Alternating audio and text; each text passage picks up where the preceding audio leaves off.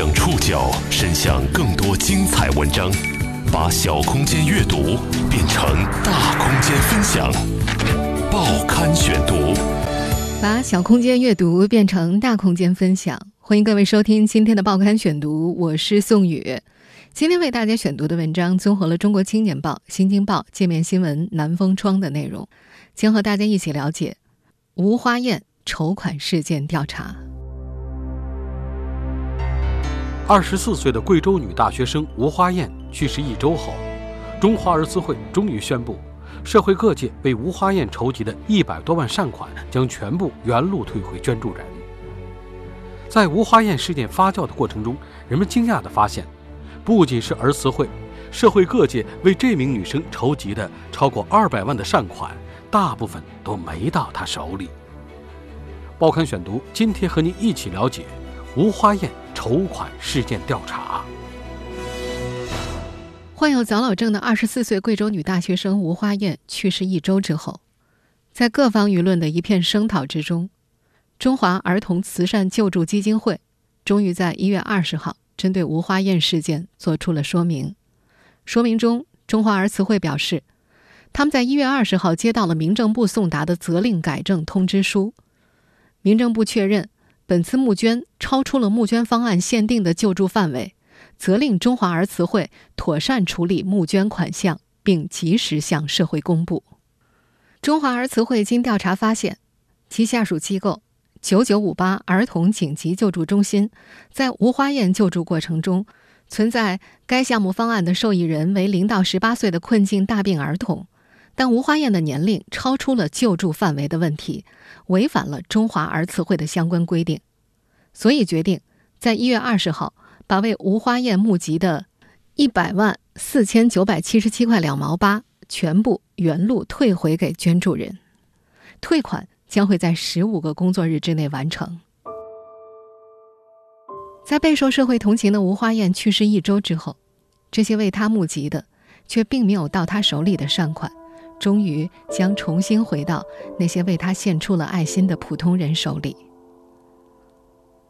这一百万，并不是社会各界爱心人士为吴花艳募集的唯一善款。此前，浙江省慈善联合总会曾为吴花艳募款四十八万多元。水滴筹平台上，各路爱心人士也为他筹款了二十多万。除了这几家平台和机构，吴花艳生前还获得了当地政府、就读学校。爱心人士到医院捐款等，合计四十万元左右。除去当地政府、就读学校以及爱心人士的捐款，光各家机构和平台为吴花燕募集的善款就将近一百七十万。但根据吴花燕的弟弟吴江龙透露，直到吴花燕去世，各家慈善机构拨付转账用于吴花燕医疗康复的费用仅两万块。人们一开始以为这两万块。来自九九五八儿童救助中心，但是，一月十五号，贵阳市第二人民医院宣传科的工作人员在接受媒体采访时表示，医院并没有收到九九五八汇出的两万元。这一表态使这起公益捐款事件变得愈发扑朔迷离。为什么各家慈善机构的捐款都没有到吴花艳的手里？这中间到底出了什么岔子？事件的背后有怎样的隐情？当事各方分别有怎样的说法？报刊选读继续播出吴花艳筹款事件调查。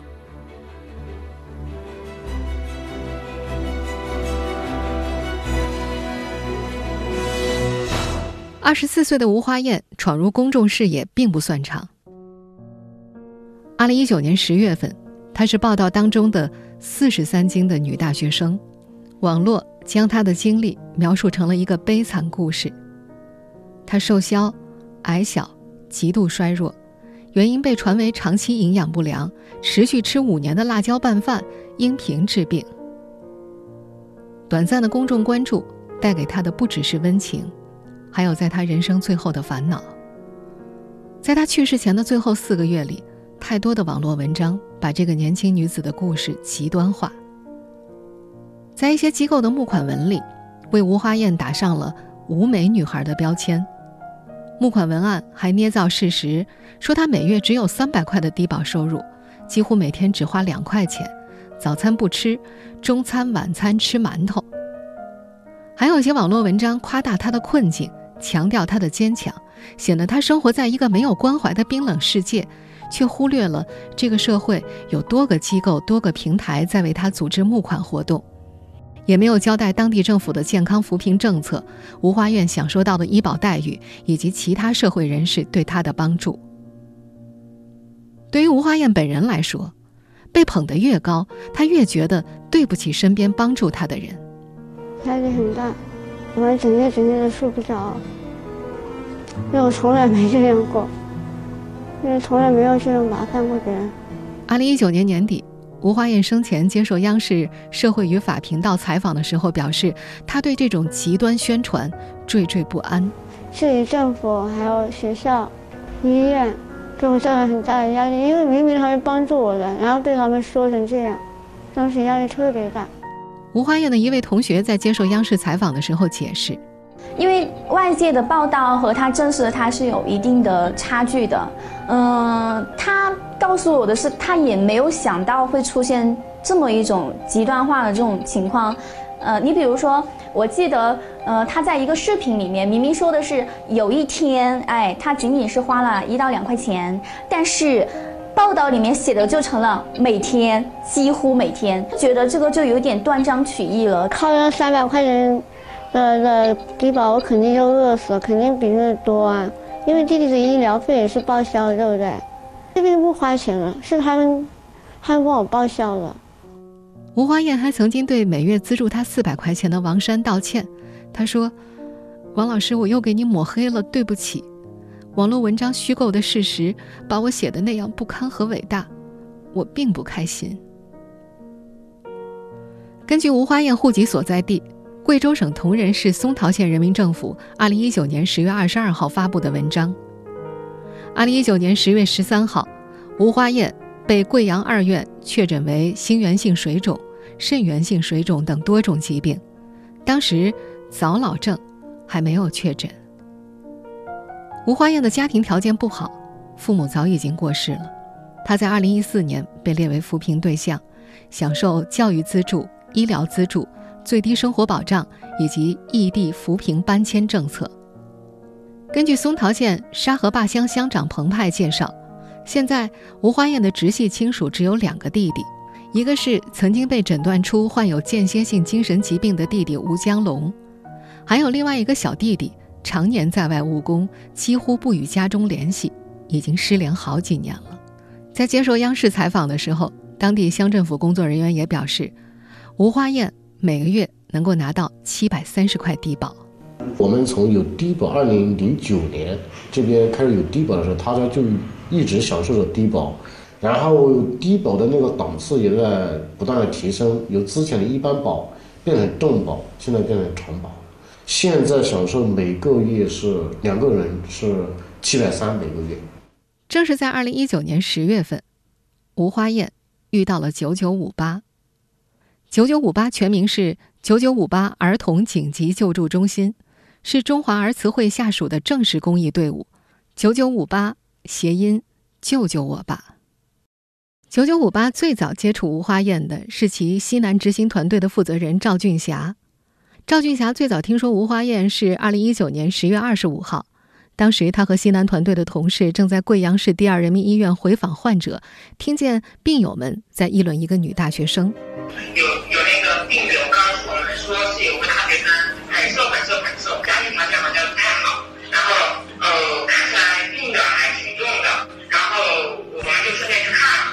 循着这条线索，赵俊霞和同事在贵阳二院找到了吴花燕及其家人。在赵俊霞的印象里，吴花燕非常瘦，带着氧气，脚上长疮，走路都需要人搀扶。他们当即决定为吴花燕筹款，但筹款一开始，他们就面临一个问题：吴花燕超出了9958救助对象的年龄限制。根据中华少年儿童慈善救助基金会九九五八儿童紧急救助中心申请表，该项目的救助申请人需为零到十八岁疾病的儿童或者孤残儿童。但吴花燕出生于一九九五年，二零一九年十月和九九五八接触的时候，已经满二十三周岁了。舆论发酵之后，儿慈会的副秘书长江莹在接受《新京报》采访的时候一度解释。九九五八此前救助过一些病情危重、家庭贫困的大学生，他们会做一个特殊处理，虽然超龄，但是也会帮助上线筹款。九九五八的主管王玉也说，吴花燕生前是贵州盛华职业学院的大三学生，父母都已经过世了，是通过特殊案例申请进入救助体系的。就这样。在和赵俊霞初次见面的当天，超过受助人年龄上限五岁的吴花燕就拿到了一份救助申请表。这份救助申请表上明确写明，要想接受救助，申请人需要邮寄患儿出生证明、贫困证明原件或者低保补助、病历或检查报告等文件。九九五八将收取筹款总额的百分之六作为执行成本费。如果申请人不幸离世，善款应全部转捐给九九五八，以救助其他患儿。除了救助申请表，吴花燕还签署了一份项目发起委托书，其中写道：在腾讯公益平台发起本救助项目，他并没有签订水滴公益以及微公益的委托书。对此，资深公益人士林华表示。受助人每在一个平台发布筹款，都应该和平台签订一份委托协议。针对一个平台的委托书，不能够用到其他平台。一月十六号下午，赵俊霞在接受《新京报》采访的时候提到，上述文献是在贵阳二院签的。除了吴花燕和吴花燕的弟弟吴江龙，两人的婶婶和医护人员也在场。他还表示，填写救助申请表的时候，吴花燕在病床上。申请表上吴花燕的签字是由他的弟弟吴江龙代签的。在赵俊霞的描述当中，吴花燕及家人对九九五八为其筹款一事知情并且同意。他还出示了二零一九年十月二十六号晚间西南团队工作人员与吴花燕以及吴花燕的弟弟吴江龙的聊天记录。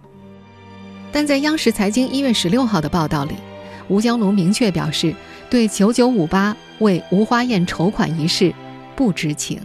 那对于九九五八救助中心对姐姐的筹款，你和你的家人是否知情呢？不知情。吴花燕的救助申请表填好后，筹款行动迅速开启，筹满一百万的善款总共只花了六天。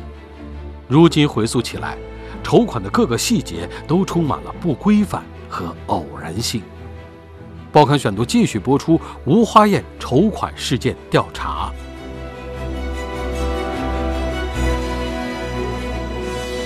二零一九年十月二十五号当天，九九五八便在互联网筹款平台水滴公益为吴花燕启动了募捐通道，目标金额六十万。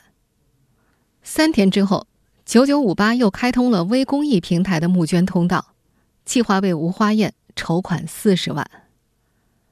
从央视社会与法频道二零一九年年底对吴花燕的采访当中，我们可以发现，吴花燕很可能只知道水滴公益上的那六十万筹款，在儿慈基金会那里筹了六十万吧。对于总计一百万的筹款项目，赵俊霞解释，这个预算是九九五八西南团队和吴花燕在贵阳二院的主治医生沟通之后评估的结果。根据资深公益人士林华介绍，在业内。公益基金会对于项目资金需求的评估有一套严格的流程，先得知道申请人得了什么病，和医生沟通之后，了解该病大体的医疗费用，之后再去了解这种病在医生用药的过程当中大致医保报销的比例。林华表示，假如医生说评估下来要一百万，应该扣除掉报销比例。如果还有三十万的资金缺口，目标金额应该设定在三十万或顶多三十五万到四十万的可控范围之内。这意味着九九五八的一百万筹款目标其实并没有扣除报销比例。事实上，无论吴花燕需要花费多少医疗费，其中有相当一部分是可以报销的。吴花燕生活的松桃乡沙河坝乡乡长彭湃介绍，吴花燕是贫困户。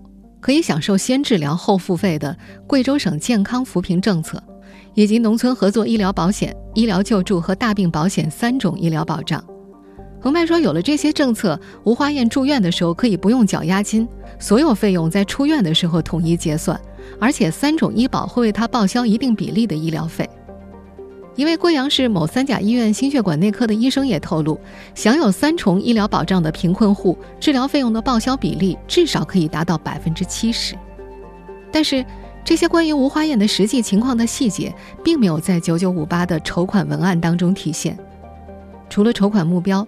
这份文案当中最为吸引眼球之处是“吴美女孩带病支教”的标题，还有就是“从不吃早餐，每月只有三百块低保，每天只花十块钱”，而这些显然和吴花燕的实际情况并不相符。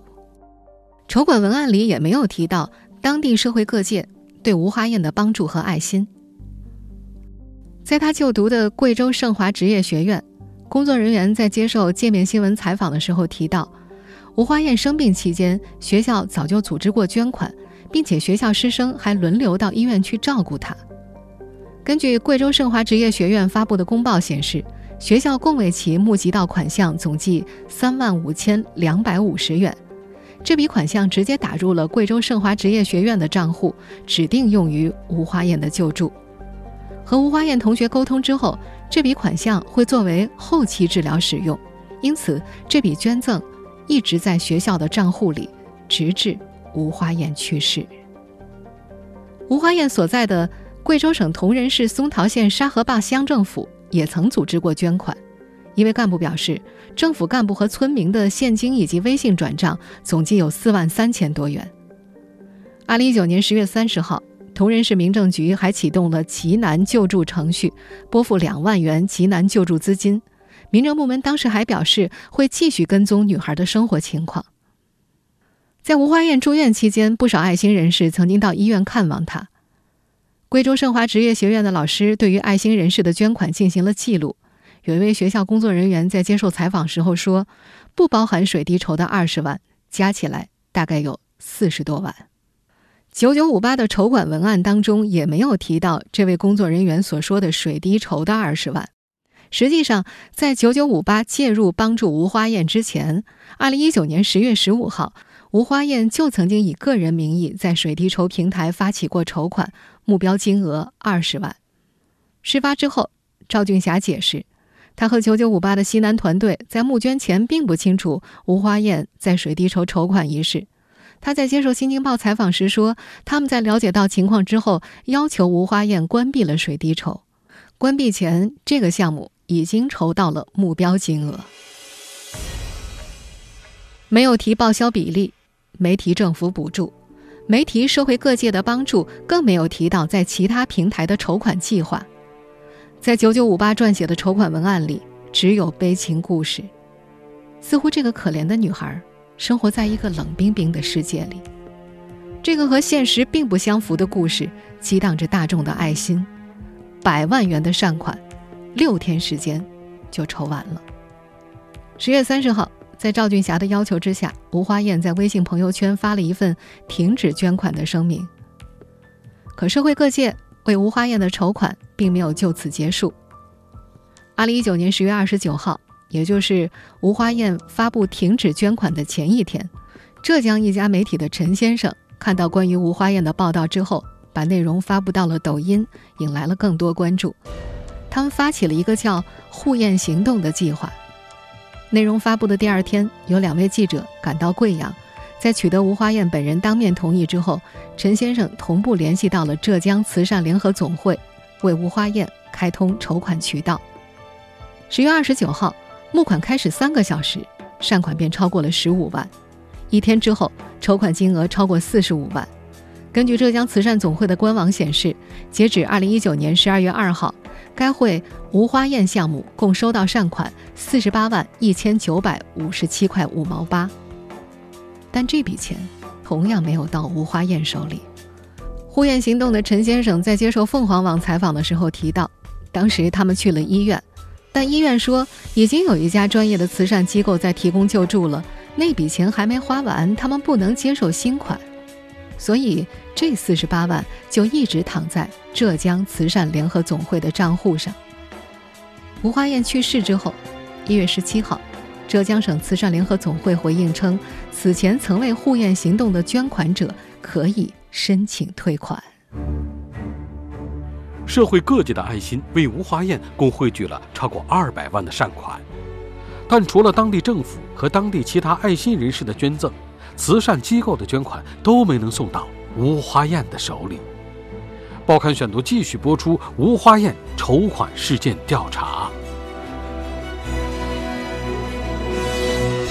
在九九五八为吴花燕发起的筹款中，收款方为中华儿童慈善救助基金会账户。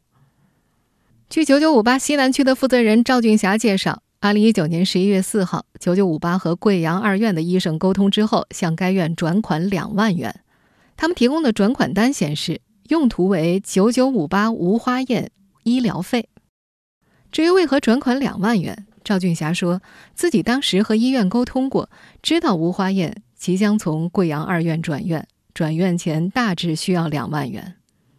但离奇的是，贵阳市第二人民医院宣传科的工作人员却在一月十五号向媒体表示，医院并没有收到这两万块。至于没有收到的原因，一月十九号，贵阳市第二人民医院的相关工作人员在接受《中国青年报》采访的时候提到，儿慈会汇款之后，并未告知医院。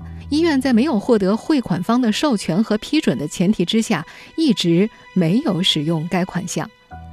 患者吴花燕的家属也未到医院对接和要求使用该款项。该院工作人员还表示，他们在和儿慈会协商之后，会以恰当的方式退回这两万块。至于剩余的九十八万，在赵俊霞的叙述里，二零二零年一月四号，他再次联系吴江龙。吴江龙和吴花燕均在电话里表示，吴花燕想把募捐的善款留到手术时用。其实我们整个过程中都一直在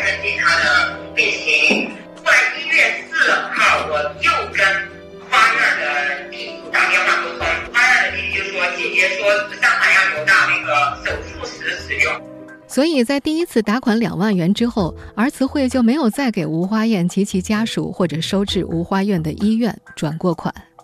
二零一九年十一月七号，吴花院转院到了贵阳医科大学附属医院。到了十二月十七号，其基因和染色体检测出了结果，医生会诊之后确诊他患了早老症。贵州省产前诊治中心主任潘卫在央视采访当中表示，这种疾病到了吴花燕这个年纪，已经是疾病的终末期了。这时候再过多干预，会造成对病人的更大伤害。贵州医科大学附属医院医保中心新农合办主任罗香香在接受央视采访的时候也提到，吴花燕入院的时候交了三千块的预付金，整个住院期间产生了三万零七百九十八块两毛八的医疗费。他表示，他们医院从未向任何机构和个人公布过吴花燕救助的账号，医院也至今未收到任何机构和个人打来的针对吴花燕的救助资金。他自己交的这部分预交金应该能够负担他个人负担的部分。这部分钱有可能来自吴花燕以个人名义在水滴筹平台上筹集的那二十万。平台的筹款动态显示，筹款已经于二零一九年十一月二十七号提现，资金用途为需要缴费，所以需要提现。二零二零年一月十六号。吴江龙在接受央视采访时说：“这二十万都打到了吴花燕的个人账户上，除去已经花掉的两万多，其余善款并未取出或花销。至于其他爱心人士的捐款，在吴花燕去世之后，外界并不知道具体去向。事情发酵之后，中华儿慈会的代表一直在当地找吴江龙。他在接受央视采访时，对九九五八筹款不知情的表态。”让九九五八陷入了巨大的争议。贵州省铜仁市松桃县民政局县委宣传部寻访之后，向中华儿慈会回复说：“花燕弟弟因为姐姐去世，心情不好，很多人联系他压力大，已经外出务工散心，联系不上。多家媒体的记者也希望找到吴江龙，但都没有结果。”铜仁市松桃县沙坝河乡乡政府负责人回忆。他此前最后一次见到吴江龙是在一月十五号，他曾经嘱托吴江龙要妥善保管吴花燕治疗期间所收到的捐赠款项。吴江龙说，所有的钱款都在姐姐的银行账户里，自己并不知道密码。您正在收听的是《报刊选读》，吴花燕筹款事件调查。吴花燕事件依然像一团乱麻，时至今日，缺少了具体的当事人，外界依然摸不清头脑。没有人能否认，我国的爱心人士之众，关怀之切，力量之大。在吴花燕事件当中，仅九九五八发起的百万筹款，六天之内就完成了。而浙江慈善总会的捐款也在两天之内就捐到了四十八万。此外，吴花燕的家属通过各种渠道乃至他们的私人账户都涌进了很多善款。我们没法确认这些爱心人士有多少是在各家慈善机构和平台方添油加醋的悲情故事的渲染之下慷慨解囊的。在被网络悲情故事渲染成另外一个人的时候。二零一九年十一月十六号凌晨四点多，吴花燕曾在微信朋友圈分享了一首自己的小诗。她写道：“我愿意在诗歌里，把我所有的悲伤都埋葬。只要我能等到黎明，只要我能再次见到明天的太阳。”二十四岁的吴花燕，在人生最后时段的苦恼，不是如今死无对证的善款争议，而是来自。故事驱动型的公益，因为这种故事驱动型的公益暗示着一种交换：受助人提供打动人心的故事，捐款人为这些故事捐款。而当专业的公益慈善机构也加入这个行列，把讲故事当成募款的手段宣传之众，公益的土壤很难不被破坏和透支，因为。当捐助人在悲情故事的感动之下慷慨解囊之后，只要发现受助人的情况和自己理解的不同，那种喷涌而出的上当感和受骗感会成为他们下一次献爱心的阻力。这不，在吴花燕这个案例当中，当这个以好故事开场的公益事件又一次以一地鸡毛宣告结束的时候，又有无数被伤害的爱心人士愤愤不平地表示：“我再也不相信任何机构了，我再也不捐款了。”这个冬天，为吴花燕募款的儿慈会、浙慈会等机构，都决定退款了。善款是会重新退还到爱心人士的手中，但是那些一再被凉透的爱心，还能被挽回吗？当下一个悲情故事出现的时候，你还会相信吗？